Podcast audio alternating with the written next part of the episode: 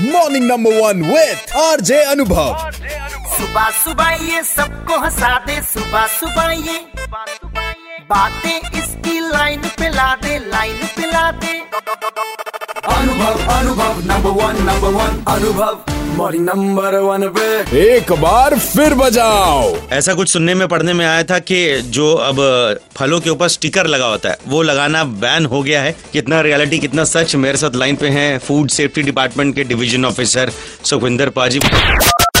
Morning sir क्या ये सही है? बैन हो गए there is no ban there is just a guideline from the F S S C I plus उन्होंने डायरेक्शन जेडे ਵੀ ਸੈਲਰ ਹੈ ਮਤਲਬ ਉਹਨਾਂ ਨੂੰ ਗਾਈਡਲਾਈਨਸ ਦਿੱਤੀਆਂ ਹੈ ਕਿ ਜਿਹੜੇ ਵੀ ਬੰਦੇ ਆ ਉਹ ਸਟicker ਨਾ ਲਗਾਉਣ ਕਿਉਂਕਿ ਇਹਦੇ ਤੇ ਜਿਹੜੇ ਵੀ ਐਡਿਸਿਵ ਲੱਗਿਆ ਹੁੰਦਾ ਹੈ ਉਹ ਫਲ ਨੂੰ ਖਰਾਬ ਕਰਦਾ ਹੈ ਜਿਹੜੇ ਤੁਹਾਡੇ ਸਟicker ਹੁੰਦੇ ਆ ਸਟicker ਦੇ ਉੱਤੇ ਜਿਹੜੀ ਵੀ ਗਮ ਲੱਗੀ ਹੈ ਅਗਰ ਉਹ ਟੌਕਸਿਕ ਹੈ ਤਾਂ ਡੈਫੀਨਿਟਲੀ ਪੈਨੀਟ੍ਰੇਟ ਤੇ ਕਰੇਗੀ ਕਰੇਗੀ सही बात सर देखो दुनिया में कितना गम है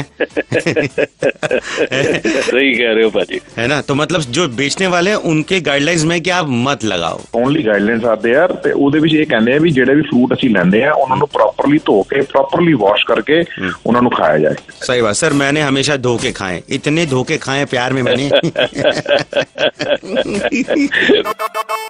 Red F M morning number one Anubhav के साथ रोज सुबह सात से ग्यारह Monday to Saturday only on 93.5 red F M बजाते रहो।